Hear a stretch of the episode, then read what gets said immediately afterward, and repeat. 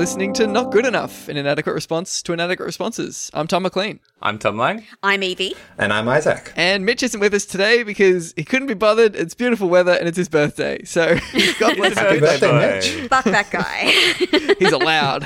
He is loud. In this workplace, you get your birthday off. That's the. yeah, that, this is the golden root of, rule of the podcast, even though my birthday was during our holiday anyway. But that's Well, fine. that's the rule. You get one app off a year. Yeah, you get your birthday off, and if it happens to fall on a holiday, fuck you. it's no like when double ups. everyone misses my birthday at work, and like when people get a cake at work, and I'm like, but I want a ah, cake. A work cake is the best kind of cake because you eat it on company time.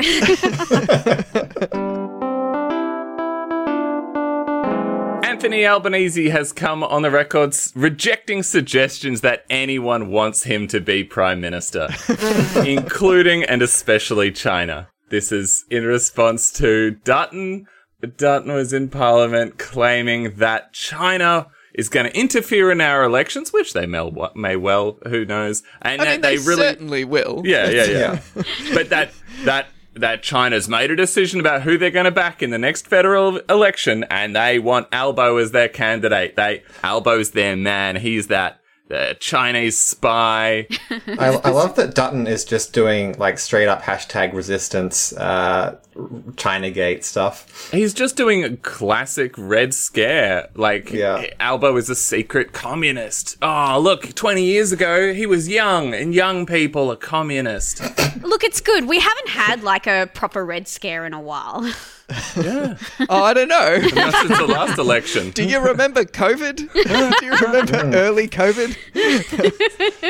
the, the the it's such a weird one because it's so like wrong on like multiple angles Yeah. but also probably true. Like it probably is true that china would prefer anthony albanese as Yeah. prime minister because scott morrison is constantly a dick to them for no reason.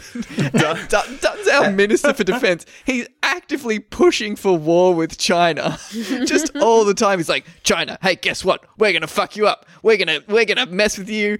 We hate you and we're gonna fight and we're gonna win with our one submarine that we'll have in 20 years. Just Yeah. Madness whereas anthony Albanese is like they're our biggest trading partner and i think that maybe we should work with them and dutton's like look at this red sympathizer it's madness Give Kristina Keneally a shot. Once once she's in power, I'm sure she'll uh, start cranking up the uh, the Red Scare engine as well. Yeah, Oh, yeah. sure But she'll only deploy it against individual Chinese people, not the state. because, you know, say what you will about Labour, they know how to sort of pay deference to a, a larger superpower. Oh yes, absolutely. A, a- a long history of you know. Oh. I, I really want to be considered as the top spy for this. If you if you if you exchange this with me, Bob Hawke. Hmm. also just yeah the the if you're gonna portray somebody portray try and portray a party as like beholden to a larger foreign power you you can portray labor as beholden to america pretty easily considering bob hawke was a cia agent. Which may be a bit of a controversial bomb to drop i- i- if you're a casual listener to the podcast but he fucking was like they they can't they can't talk shit about America because they're currently just absolutely elbow deep in them um, with the submarine things and whatnot. Like the coalition is working for America. yeah i mean they they both You can are. say Albo's working. Yeah, yeah, absolutely. You can say Albo's working for China because that's oh that gets your racists on board. People don't like foreign interference if it's with non-white countries. That's pretty much Yeah. it. That is the whole thing. Yeah, with America, that's just cooperation, they're our friends we have so much cultural alignment yeah. like locking up children. We're not watching Chinese sitcoms on Netflix. That's, you know, that's what matters. This has just reminded me of like 2013 when um, Clive Palmer first made a pitch for being elected into federal parliament. And one of his policy points was saying that Wendy Deng, Rupert Murdoch's ex, was a Chinese spy. Um, uh, Oh, wow. uh, obviously, Okay. a completely insane thing to say, but like. It was still a thing that like lingered on in the press for a while. The idea of Wendy Deng being a Chinese spy for Rupert Murdoch. It was just absolutely bizarre. But yeah, like it, it's it's it's telling that this kind of talking point is still useful to someone like Dutton. Hmm. And the, the craziest thing is, China still remains our largest trading partner, the Yeah. economic and military superpower of this half of the world, slash pretty much the whole world, Um, and Dutton is claiming that uh, this other guy's going to have a better relationship with China than we are, as if that's a good thing. it's it's this also like he's the minister for defense, right? He's come out saying, you know, like, oh, ASIO's saying that, you know, China's got bloody operatives embedded in labor. yeah, of course.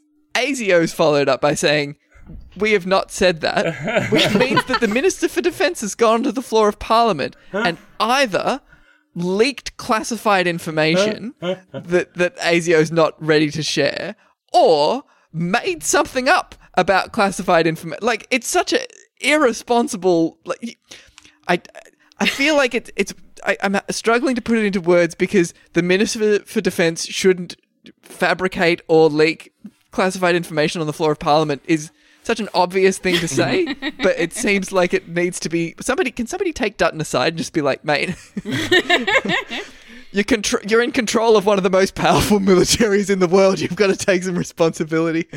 this is a world we live in, though, where you know w- it- this is a point where um, we've accepted now that the American government lied about like weapons of mass destruction uh, in Sure. the Middle East and still went to war anyway. And so now we live in this sort of reality where governments can just simply lie about this stuff bold faced, even with their own intelligence agencies going, hey, we didn't actually say that though, and just going for it. And Dutton is also protected by the parliamentary privilege of being able to lie Ah, and not be sued by it. Oh, Which, sure. which if, if you if you said that in any other in any other context, uh, Australia's insane insane libel laws would would um, get you sued into into a black hole. Yeah. Yeah, I, I don't think anyone's going to try and sue Peter Dutton though, because No. you know he he's got his uh, who knows why. Uh, Dut- well, Dutton's also protected by the parliamentary privilege of knowing where all the skeletons are buried. yeah, Literal and metaphorical. I, I think that there's the the precedent of like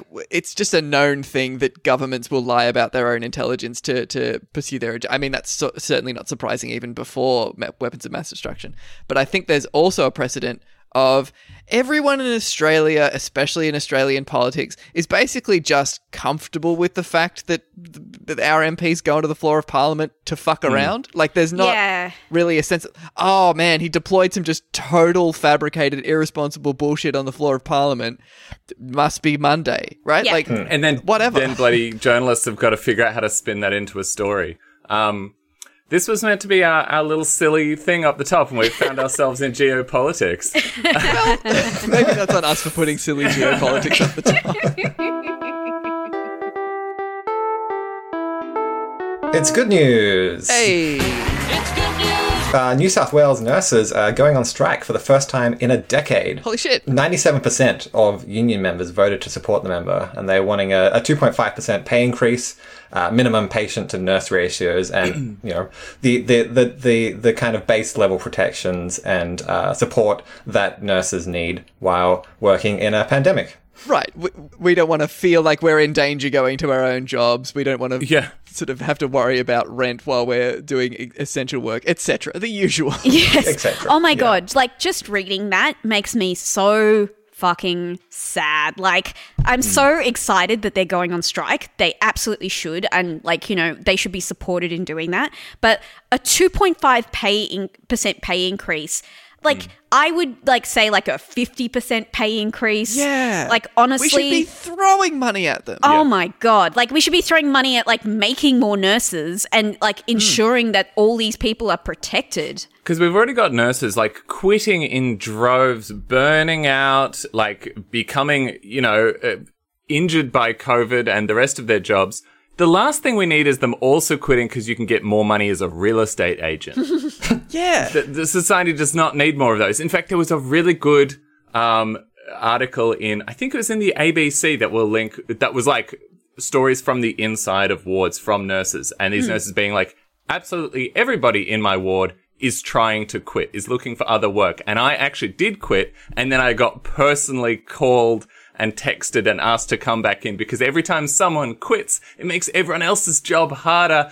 It's so fucked. Yeah, I It mean, we've been talking about how this, the healthcare system mm. is overwhelmed, and that means that like it's it's not just you know oh you you- you are at a risk of COVID exposure and you're overworked and that sort of thing. It also means that you're in an overwhelmed system and you're trying to sort of keep that shit together. So you're seeing patients die unnecessarily. You're seeing patients getting subpar treatment. In, in a lot of cases, you're probably providing subpar treatment. Of course. Because you're so overworked. You've got to split your time between, uh, uh, God knows how many patients. I don't know what the actual patient to nurse ratio is, but nurses want to be doing a good job, and the, the the people who are sort of refusing to give them better conditions are making their jobs worse. Yeah. It's so we should be throwing money. At I know. Oh my god. I, I think I've mentioned this on the like on the podcast previously, but the end of last month, um, a guy. This is a U.S. Um, ICU nurse. Uh, his name's Andrew Hudson. He actually is like one of the um, co um, presenters of episode one, which is one of my favorite podcasts.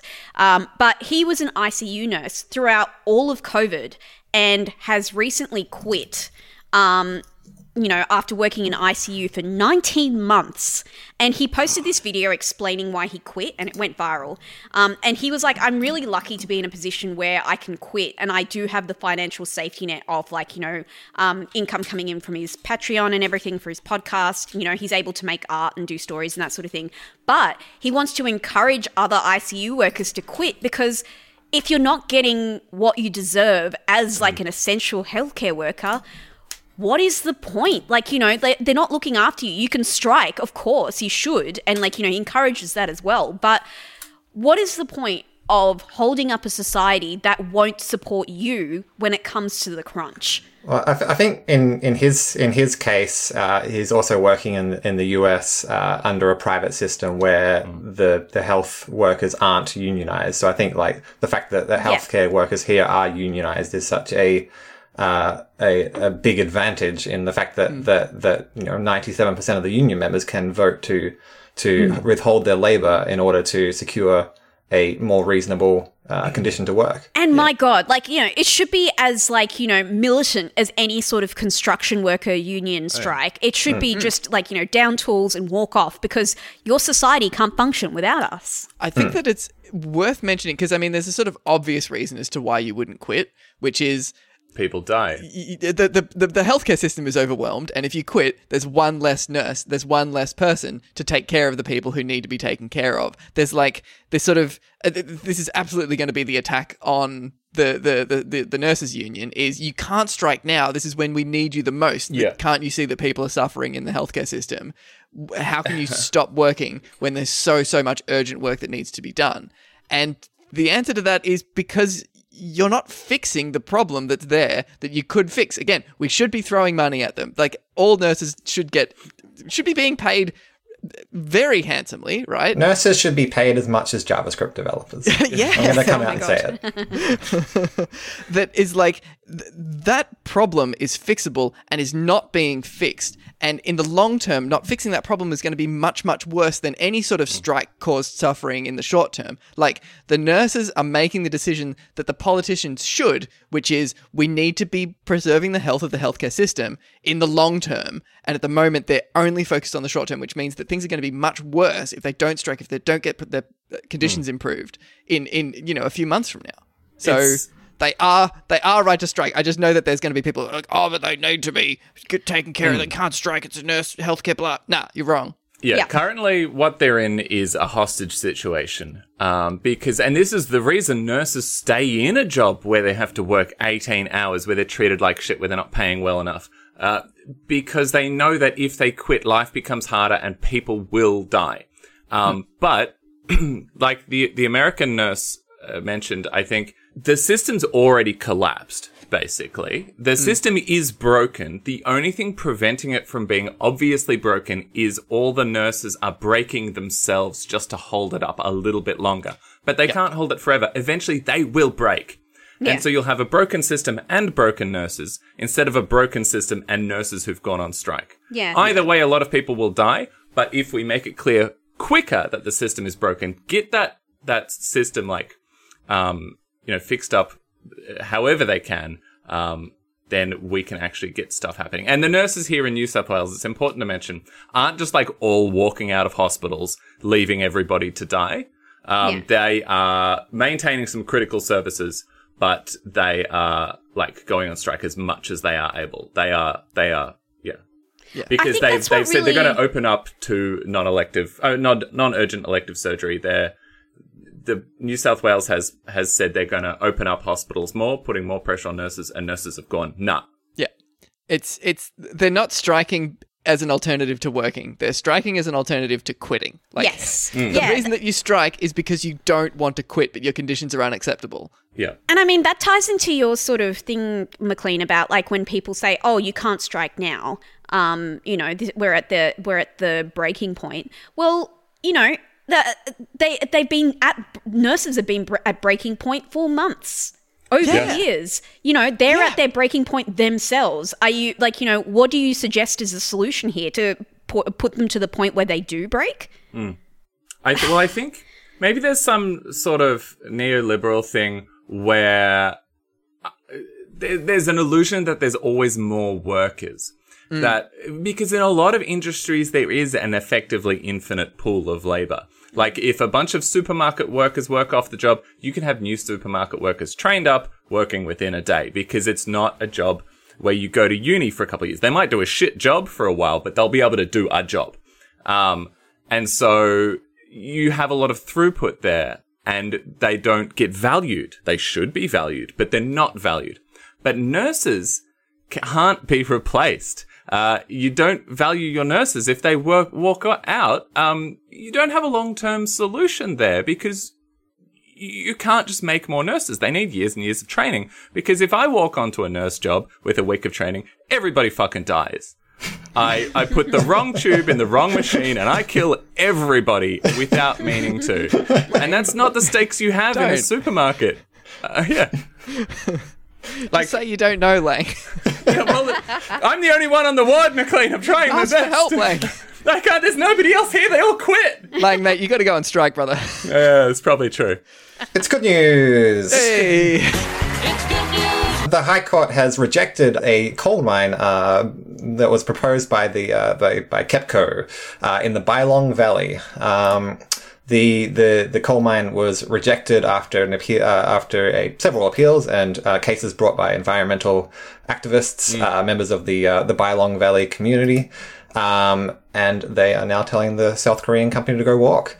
Um, the uh, yeah the the the uh, decision was um, uh, uh, made by the by the High Court um, based on based on the um, the environmental impact of the of the mine. And its problematical greenhouse gas emissions. Problematical. Not sure what the uh, what the judge was getting into there, but that's that's the word they chose. They chose. Take that, High Court judge.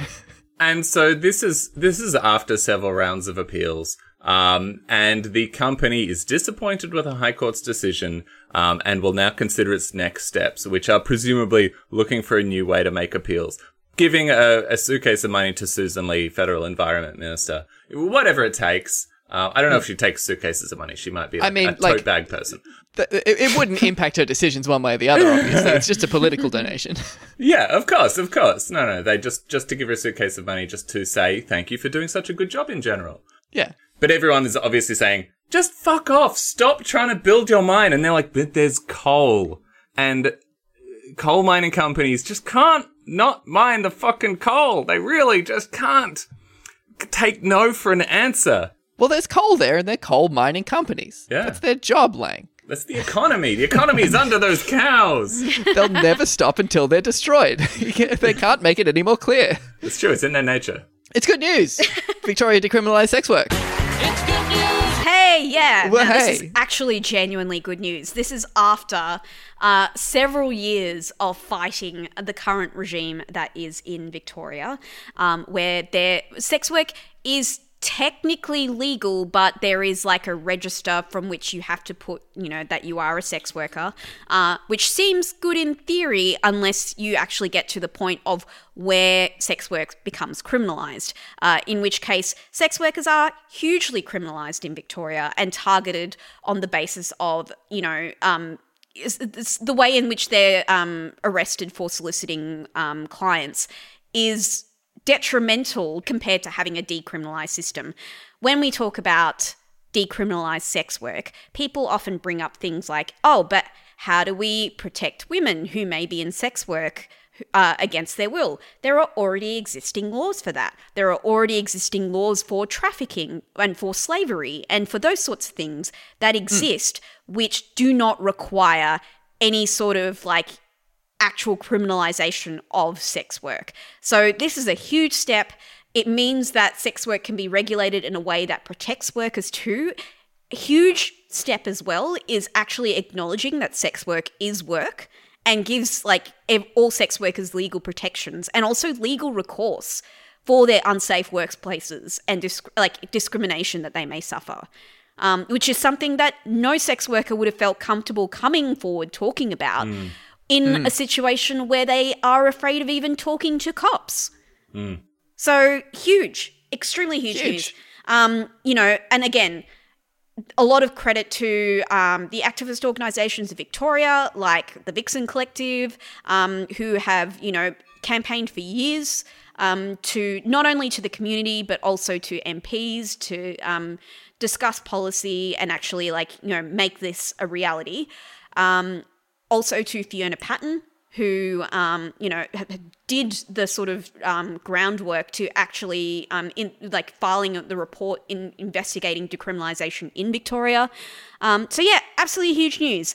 Um, it also um, means that decriminalise of street-based sex work, which was um, a potential dispute within the actual sort of um, thing that was happening in Parliament this week. So very glad that you know this has actually happened in full.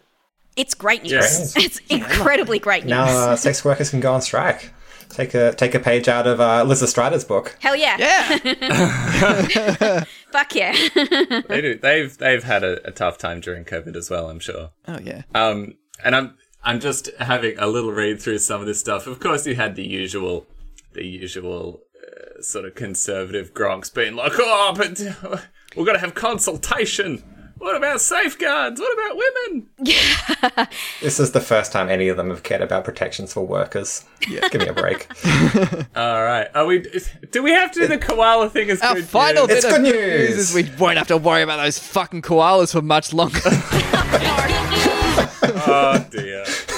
Ah. nah, it's it's grim news. I'm sorry. this is one of these things. Like the koala has been declared endangered uh, officially, um, and this is like when the barrier reef is declared in danger. Um, which did they actually declare the barrier reef in danger? I've forgotten now.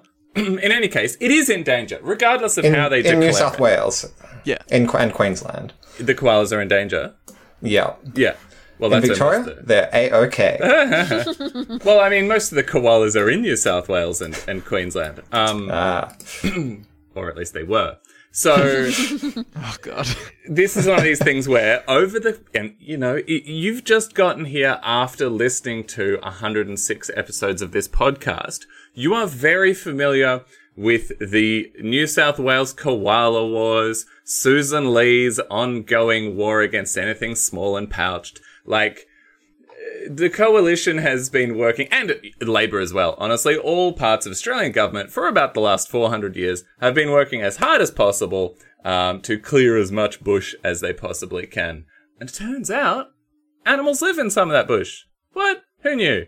So it's finally come back to bite them. It looks quite embarrassing that uh, our most beloved little critter uh, has been murdered by our least beloved government. Yeah, so it was listed as vulnerable in 2012, and uh, the government was like, "Oh shit."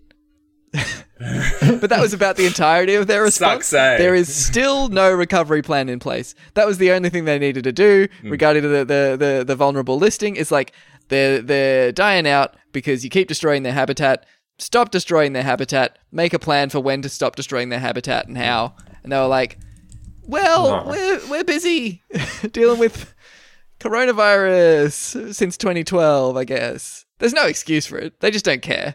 the government has pledged $50 million to improve the protection and recovery of the koala.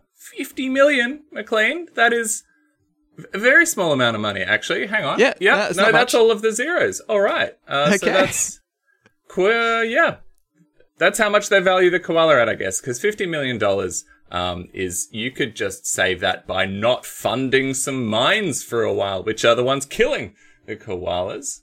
And I mean, look, it's it's like everything the government's been doing in regards to climate change, the reef, koalas, all of that is seen by the rest of the world for the shocking act of vandalism against future generations that it is. Um, everybody in the rest of the world recognizes that Australia is absolutely climate criminals. The UN has rated us as our worst, as the worst performing country of the the ones that they measure in terms of climate. Um, Scott Morrison and co don't care about that. They just care about getting votes. So they can spin this out. It doesn't matter to them what happens to the koala or even what the rest of the world thinks about us. Because, uh, fuck it. They'll get some, uh, they'll get some property developers, they'll get some coal mines, they'll get some monies.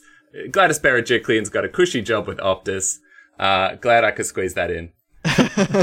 Did you hear that? Gladys Berejiklian got a cushy job with Optus while being under investigation for corruption. Oh yeah, I mean, like if you if you're hiring a sort of like executive level personality, you you you probably do want somebody who uh, has a lot of strings within the government and is totally unscrupulous about pulling them. Like that's Yeah. a that's a really useful person to have in your back pocket. Absolutely, good job, Optus. What you don't want when you're giving money or jobs to government individuals is someone who will sacrifice the economy just for koalas.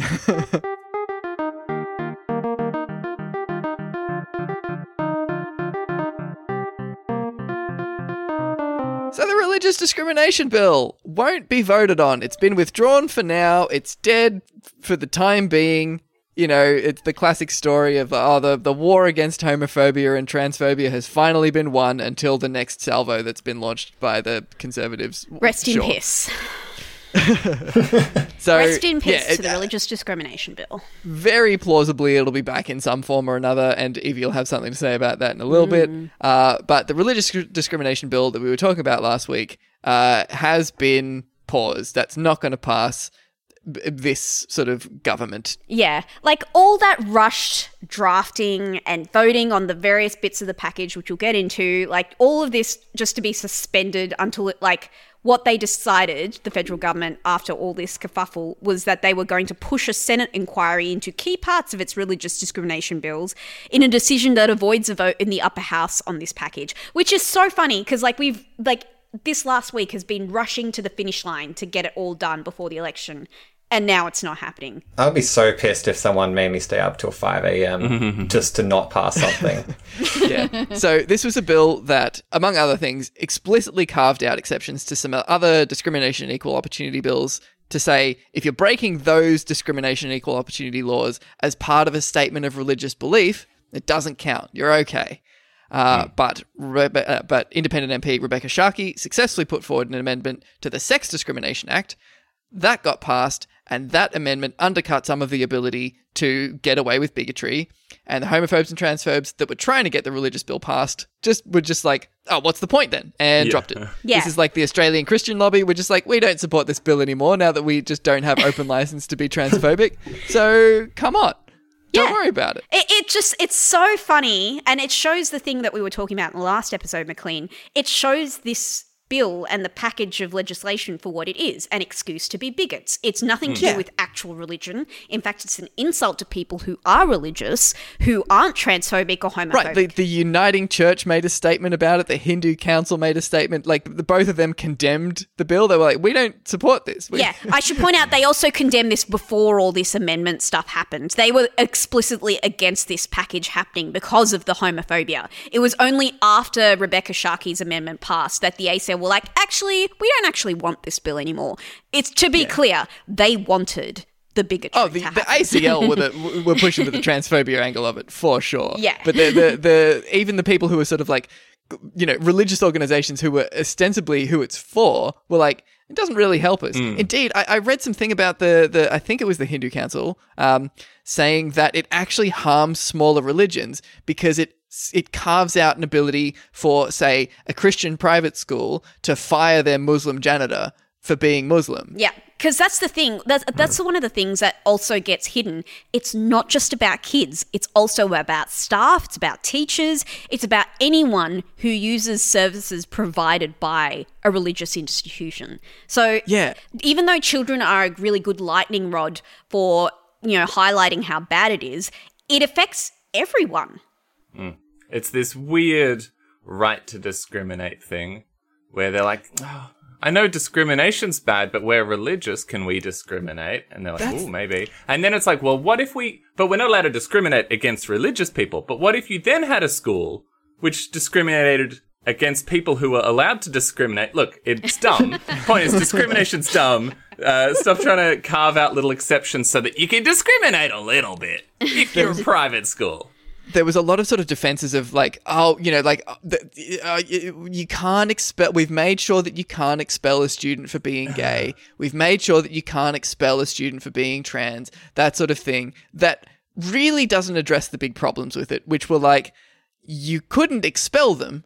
But you could get up at the front of school assembly Yeah. and say, We've heard reports that one of our students is trans, and we want to remind the assembly that being trans is a sin and it's created by the devil. And if Yeah. you're trans, God doesn't love you. There was no, that, that's a statement of belief. That's fine. That was in the bill. Even after the amendment, that was in the bill. You could say all kinds of horrible shit Yeah.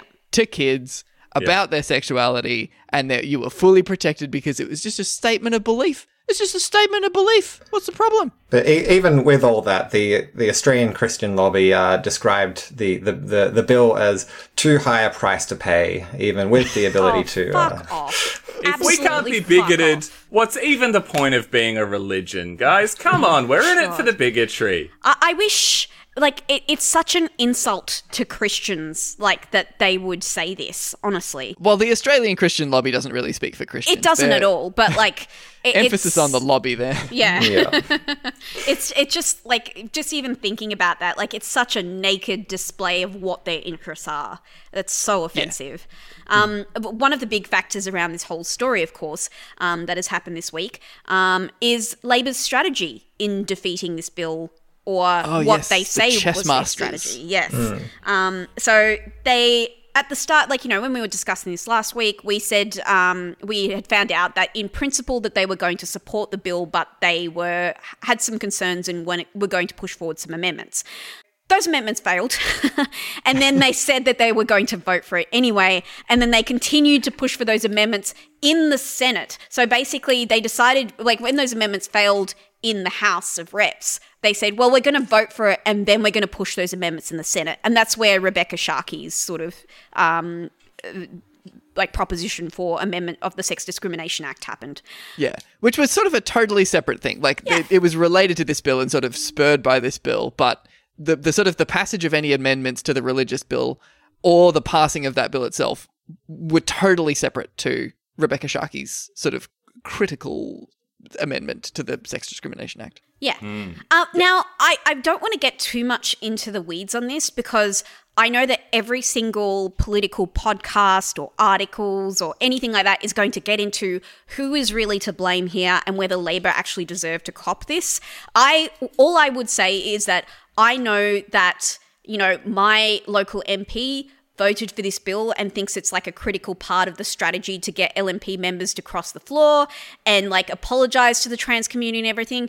You know what? I don't care. All I know is is that you voted for it. I don't care about the 5D chess strategy. I don't even care that like even if it worked. I just like I don't care about the chess master stuff in there. Yeah, I, I think that it's like with the with the strategy, it's really hard to say that the strategy didn't work because the bill is dead. Yeah. but hmm.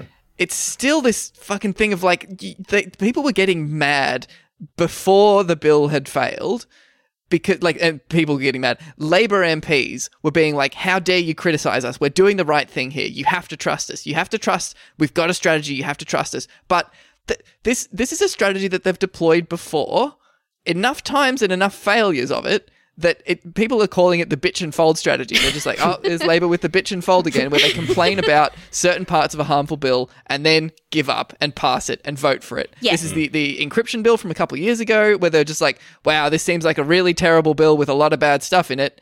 So we're going to vote for it. And then next time we're in power, we're going to fix it. And Yeah. then we'll just lose all of those protections for the duration of whenever we're next in power, which could be never. Uh, all the online safety stuff as well. Again, bitch and fault. Yeah. Like the the the thing that really pisses me off about that is the willingness to accept bad legislation and bad policy um, for even a short period of time. I'm sorry, if you want to win, have some fucking spine and say this is bad policy and actually say what you mean rather than pa- playing 5D chess about it. Like this is something at any point they could have said. Yeah. Also, then you're lining up a like a, a series of like 10, 10 blocks of legislation that you're like you're saying, all right, as soon as we get back into power, or we're going to repeal this one, or we're going to repeal this one, but We're going to refight all these things from 10 years ago. exactly, yeah. Like, how how on earth are you actually going to get those passed? Yeah, Yeah, they're sort of assuming that they're going to win the election and they're going to win the election with enough of a margin that they're just going to like wave through d- 10 different bills that they've sort of had saved up Yeah. Without any kind of opposition. They're just like, well, once we're in, we win, right? And, and like you said, McLean, we have no precedent to believe them on this because Yeah.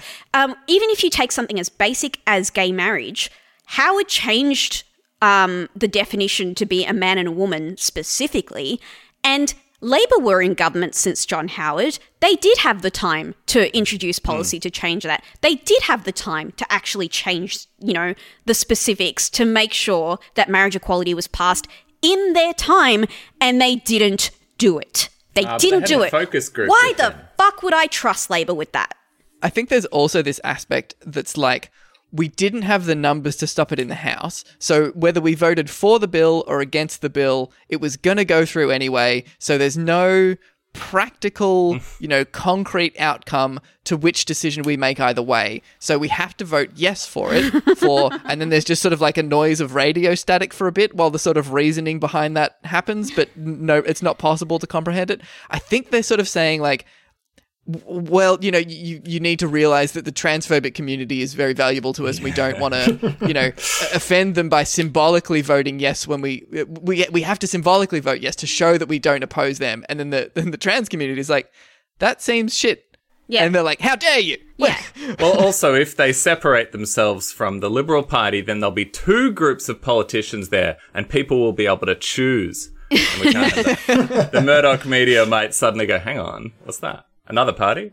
the there was also um, Julian Hill, who's a Labor MP, put out a TikTok sort of explaining the sort of the the, the thought behind the, the the voting for the bill, which was uh, I'm going to say Get off TikTok, MPs. pretty Come on. bullshit. like he, in this in this in this TikTok, he, he's not like.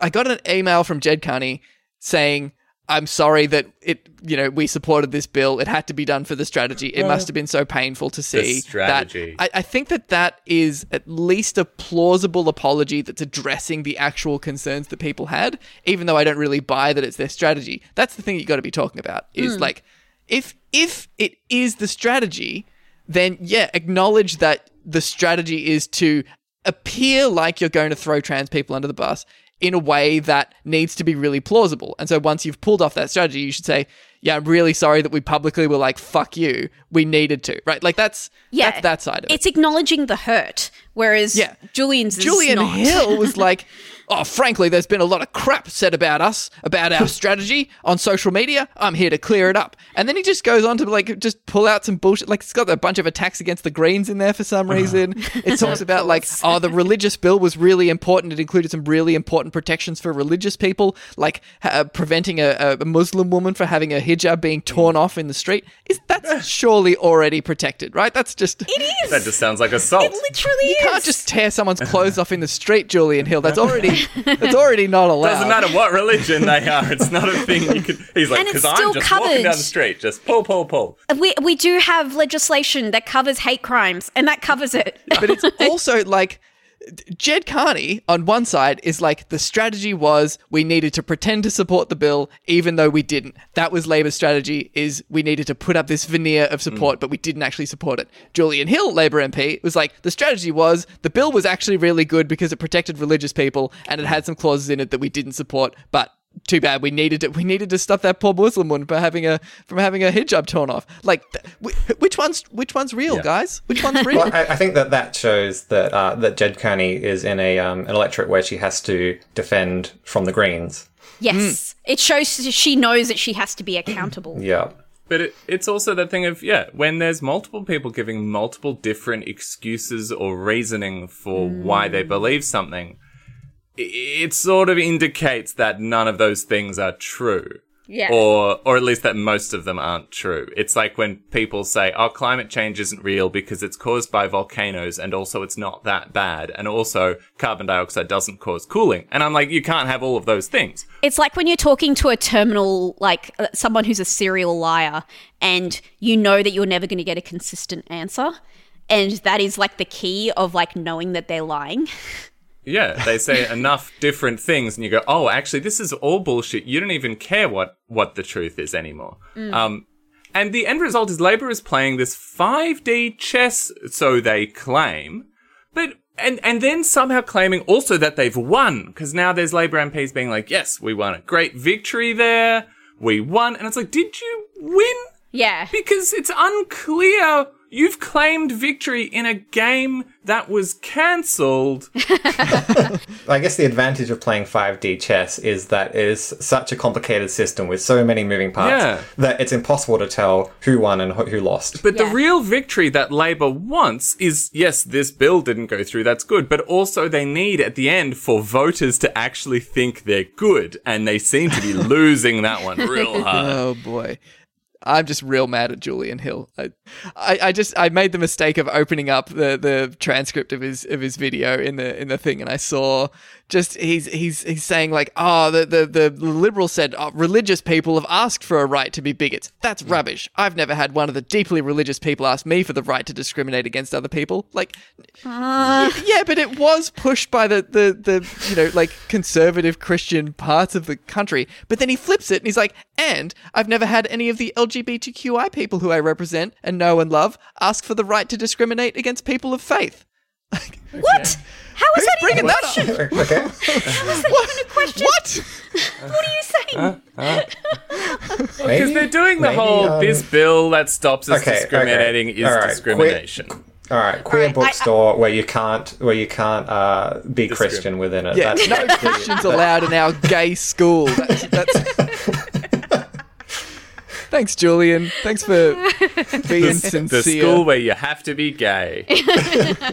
Honestly, it sounds like a really cool place, but but like I, I want to get to like the heart of the matter, which is like I mentioned um, gay marriage before, and just the fight uh, and the betrayal, and just just the insulting idea that federal MPs and not just the Labor not just the Labor Party, the Liberal Party too, of any sort of persuasion, they don't think that queer people remember how many times we were told, like, you know, just wait, we'll do it. You know, we mm. promise. We'll allow, just allow It us to pass better. like a little light bit. Yeah, exactly. It gets better. Mm. Just let's do a little light bigotry in the legislation and we'll fix it if you vote for us. Like, sorry, I don't respond to blackmail. I'm not going to like vote for you just because you say that you're going to fix it. You actually have to show me an an, an act of faith that makes me think, oh, okay, you're actually going to act in my best interests. And Yeah. nothing of like, what like has maybe happened. voting for the bill, even though it's a symbolic thing, is, yeah. would have been a nice start. Yeah. Like nothing that has actually happened has given me the faith that Labour has my best interests at heart. Like this week, I like every day that I have logged onto social media, I have logged on to see some like a queer person of my age or older who has shared the most horrible experience you've ever heard in your life, who know firsthand the violence dealt to them when they didn't have safe harbor. Like I could go on at length about my own experiences as a queer person living in the world and the kind of things that I had to face from my family, from people, you know, it, outside the community as well. Like it's just a reminder like things like this where you think, oh, it's just your basic human rights. You don't get to rest on your laurels when you're battling for liberation. Like it's just a rhetorical game for all these people when it's your life. I've seen some people describe the religious discrimination bill as revenge for getting was the gay marriage bill through. Yeah. It was like I, I kind of disagree with that, right? Because it's not so much like I mean, if we had a, a, a um, you know a bill that got passed that was like uh, no more environmental checks against coal mines, you're just allowed to build coal mines now, and then we successfully pushed forward a bill that was like less coal mines, please. It wouldn't be revenge for the previous coal mine bill that got passed. Hmm. It's because we're just advancing a front that we genuinely believe in. Yeah. It'd be just pushing back. regardless of what bills got passed or what defeats we taken, we'll never give up that fight because we want to live. Hmm. And I think that the transphobes and the homophobes of the world don't really care how far along gay rights have come. The only thing they want to do is reduce that to zero from whatever position it currently is at. Yeah, no, like I agree with that. And like when I talk about it being revenge, I mean it in a metaphorical sense of they know they lost that battle, but that means that they have to fight harder to take that down to zero. It's a pushback. it's a pushback, mm. yeah. And that like and I think people are very guilty of when they get certain rights of forgetting how hard that fight is mm. if they're not in mm. that community. And it's something I always say that the fight for trans rights is one of the last bastions of the mm. culture war. It is going to be really fucking ugly. It is going to hurt. It is going to hurt people. And it is really our job to step up when the fight comes to our doorstep. And the thing is, like, we got a little preview with this, but the fight's already here. It's through the fucking gate. So one thing I talked about like this week, um, when we were talking about the religious discrimination bill, one of the things I brought up was like, what do you think is going to happen when certain certain federal senators who exist in federal parliament seem to exist purely to be transphobes or talk about transphobic rhetoric start introducing bills about binary gender identity and toilets and women's sport. And like, I was like, if this religious discrimination bill passes, do you think perhaps it's bad to have that precedent? And what do you know?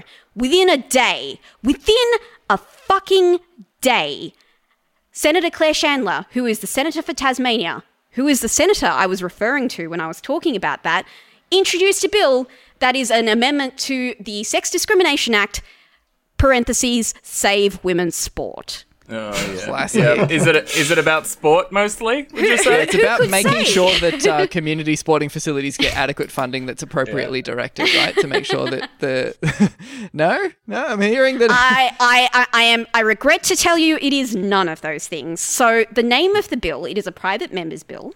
Um, it is called the Sex Discrimination and Other Legislation Amendment. Open brackets Save Women's Sport. Close brackets Bill 2022, and it was read on February the 10th in um, the Senate. And I would just say that anyone paying even the slightest amount of attention to Senator Chandler's activities as a representative in Tasmania could have predicted this.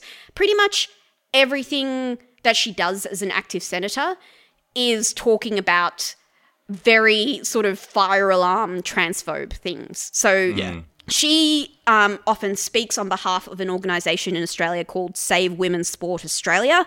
It is literally only about the quote unquote sex based rights, quote unquote, of having cis women being protected within women's sport and treating trans women as men based on genitals, based on their like you know XY genes, treating them like XX and XY genes, treating the gender binary as concrete. Not you know, so- it's just yeah, like it is literally the only policy that drives her as a senator, mm. and it is what she is there for. it's also so bad for women's sport. Yes, like it's incredible how bad it is for women's sport. Like the the way I sort of talked about it is that like it's like the average person doesn't think about transphobia or even has the concept of being afraid of a trans person. But if you can needle like, and this is the mm. easiest way to do it, if you can needle an anxious parent enough about mm. like you know safety or physical realities or like just like you know things about like toilets and sport ignoring the complete biological diversity of cis people especially women that's your first entry point yeah, yeah, it only ever gets directed towards women in this way. I should point out, like it paints like like cis girls and women as very fragile hmm. Hmm. and very like lesser and like liable to being preyed upon in toilets or in sport. Well, that, that's because there's the two of them. There's the there's the they're going to get preyed upon in the bathroom sphere factor. Yeah. and then there's the the the big, strong, good at sports men are going to dress up as women and win all the the women's sports Yeah. sort of factor, which is so crazy on two levels because it's like one you're just introducing a new piece of legislation that's like all right so in in an attempt to protect female athletes what we're going to do is introduce this new law that says if you look strong we have to look at your genitals before you're allowed to compete that's going to make sure everyone's attracted to, to, to participating in women's sport sure absolutely We've talked about this before. I'm trying to find the episode. It was about the Olympics when there was this same thing happens every Olympics. Yeah, yeah, yeah. Yeah, so it would have been about the um, the Olympic um, weightlifter who got in on Yeah, a, absolutely. a wild card, and the first Give me a give me a month. So this is the funny thing. She uh, she it- she had a lot of controversy around her as being the first transgender athlete to compete in the Olympic Games. But what is really funny is that one of the things that kind of got sort of ignored by um, transphobic sort of activists is that a non-binary athlete in fact won a gold medal at the Olympic Games the very same year. In in women's soccer.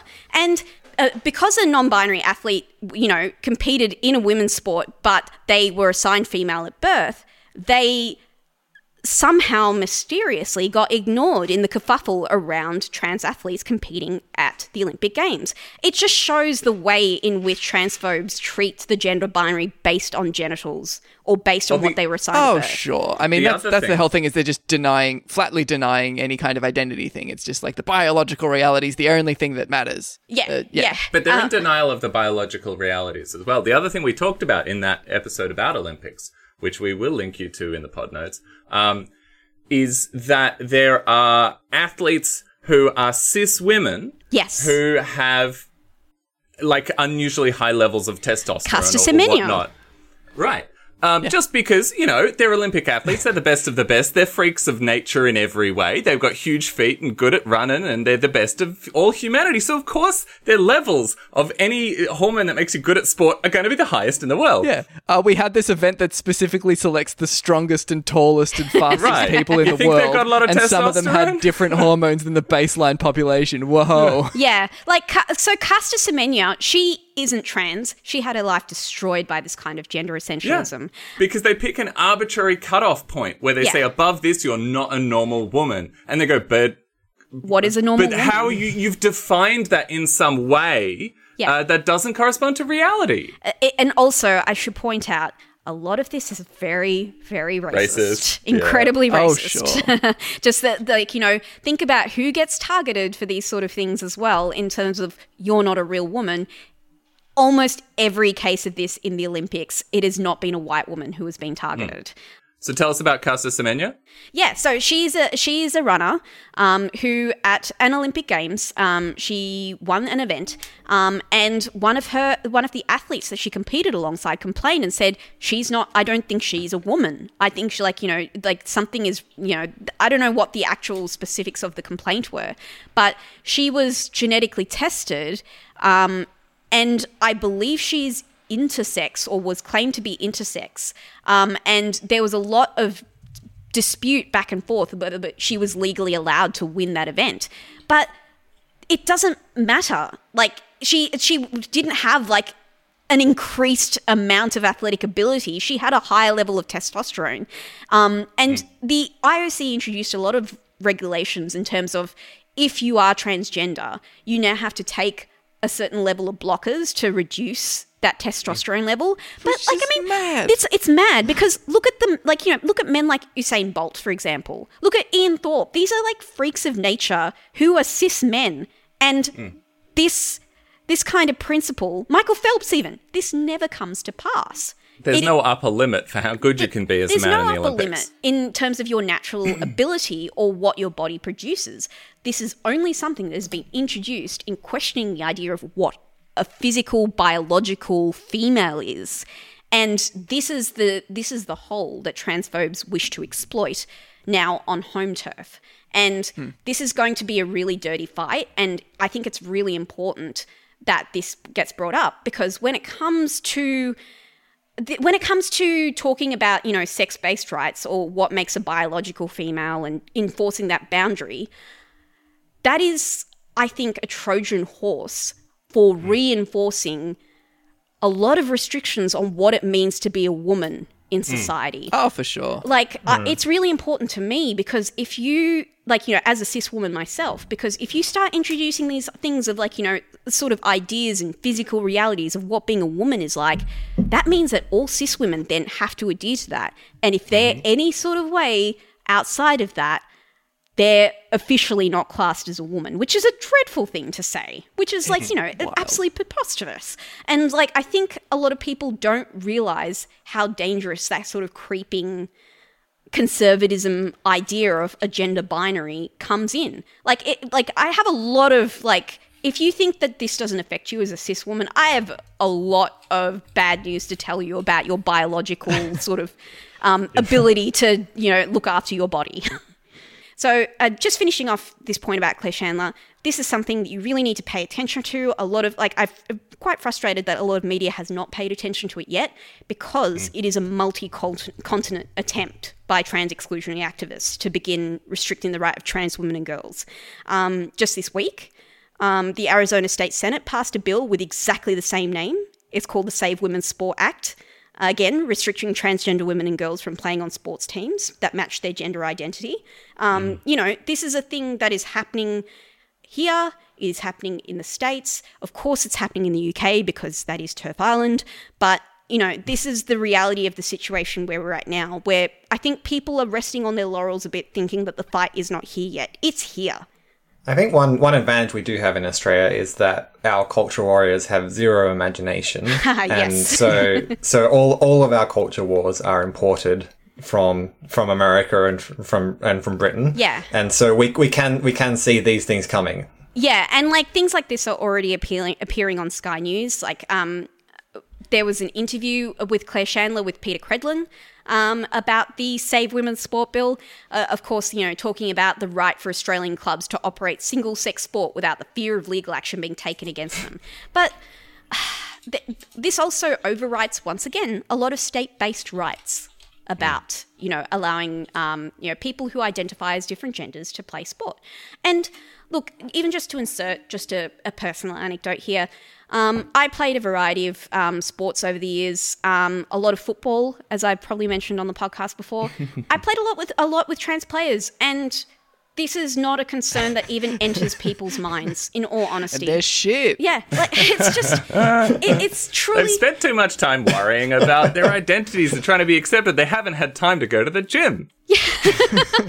and, and like as a final point, um, what really makes me, I guess, sort of grimly laugh about things like save women's sport and that sort of thing. Um, I am sure if you were to look at Claire Chandler's Facebook page, you would not see a single thing about women's sport that was not specifically associated with the right to be transphobic. What's your favorite sports team, Claire?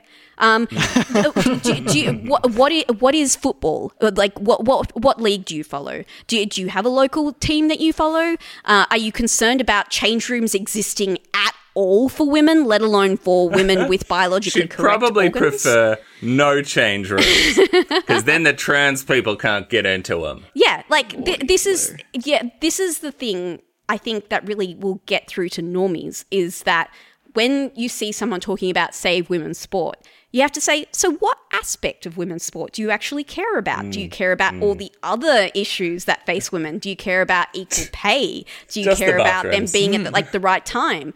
Like, you know, do you care about AFLW being played in the summertime where they're all getting heat stroke? No, I don't think you do. You care about a very specific No, thing. no, no. no. As long as none of them have penises, I'm good. Yeah, that's literally it. There's a thing that I always think about with this, with with just the specifically the you know like oh if we let trans people you know participate in in women's sports, then what's to stop a big strong man from just saying I'm a woman and winning all the medals, right? Mm. Which is like what's to stop a cis man from saying I'm a woman. Maybe the fact that he's cis, right? Yeah. Like, can you imagine how psychologically annihilating that would be to just be like, well, I'm a cis man, but I'm just going to dress and act and say that I'm a woman for the rest of my career to get the gold medals? Like, Yeah. that. That's very, very, very bad for you. Yeah, like they don't even follow the logic through all the way through to the end, and just like like the people who do transition late in life. Um, that is an, an enormous toll even on them in, in reality to be able to be doing that. No one's going to do it just for the fun of it. The one funny, maybe, I don't know, it's still within the context of transphobia, so maybe funny is the wrong word. But one sort of really clear cut example of people not following the logic through is the fact that occasionally this debate makes its way into esports, and there'll be like a League of Legends tournament or something that'll be like, we can't let you know, uh, assigned male at birth fi- uh, players compete in the assigned female at birth league, and people will be like, "Are you saying that that men have an unfair advantage In video. in video games? Are you saying that women are just sort of dumber and have like worse strategic? There's not like a physical aspect to esports. So, God created men with APM, McLean. Women just do not have the macro. I'm sorry. It's a foraging thing. I'm sorry, as a woman who's bad at games, I have to agree with them on that.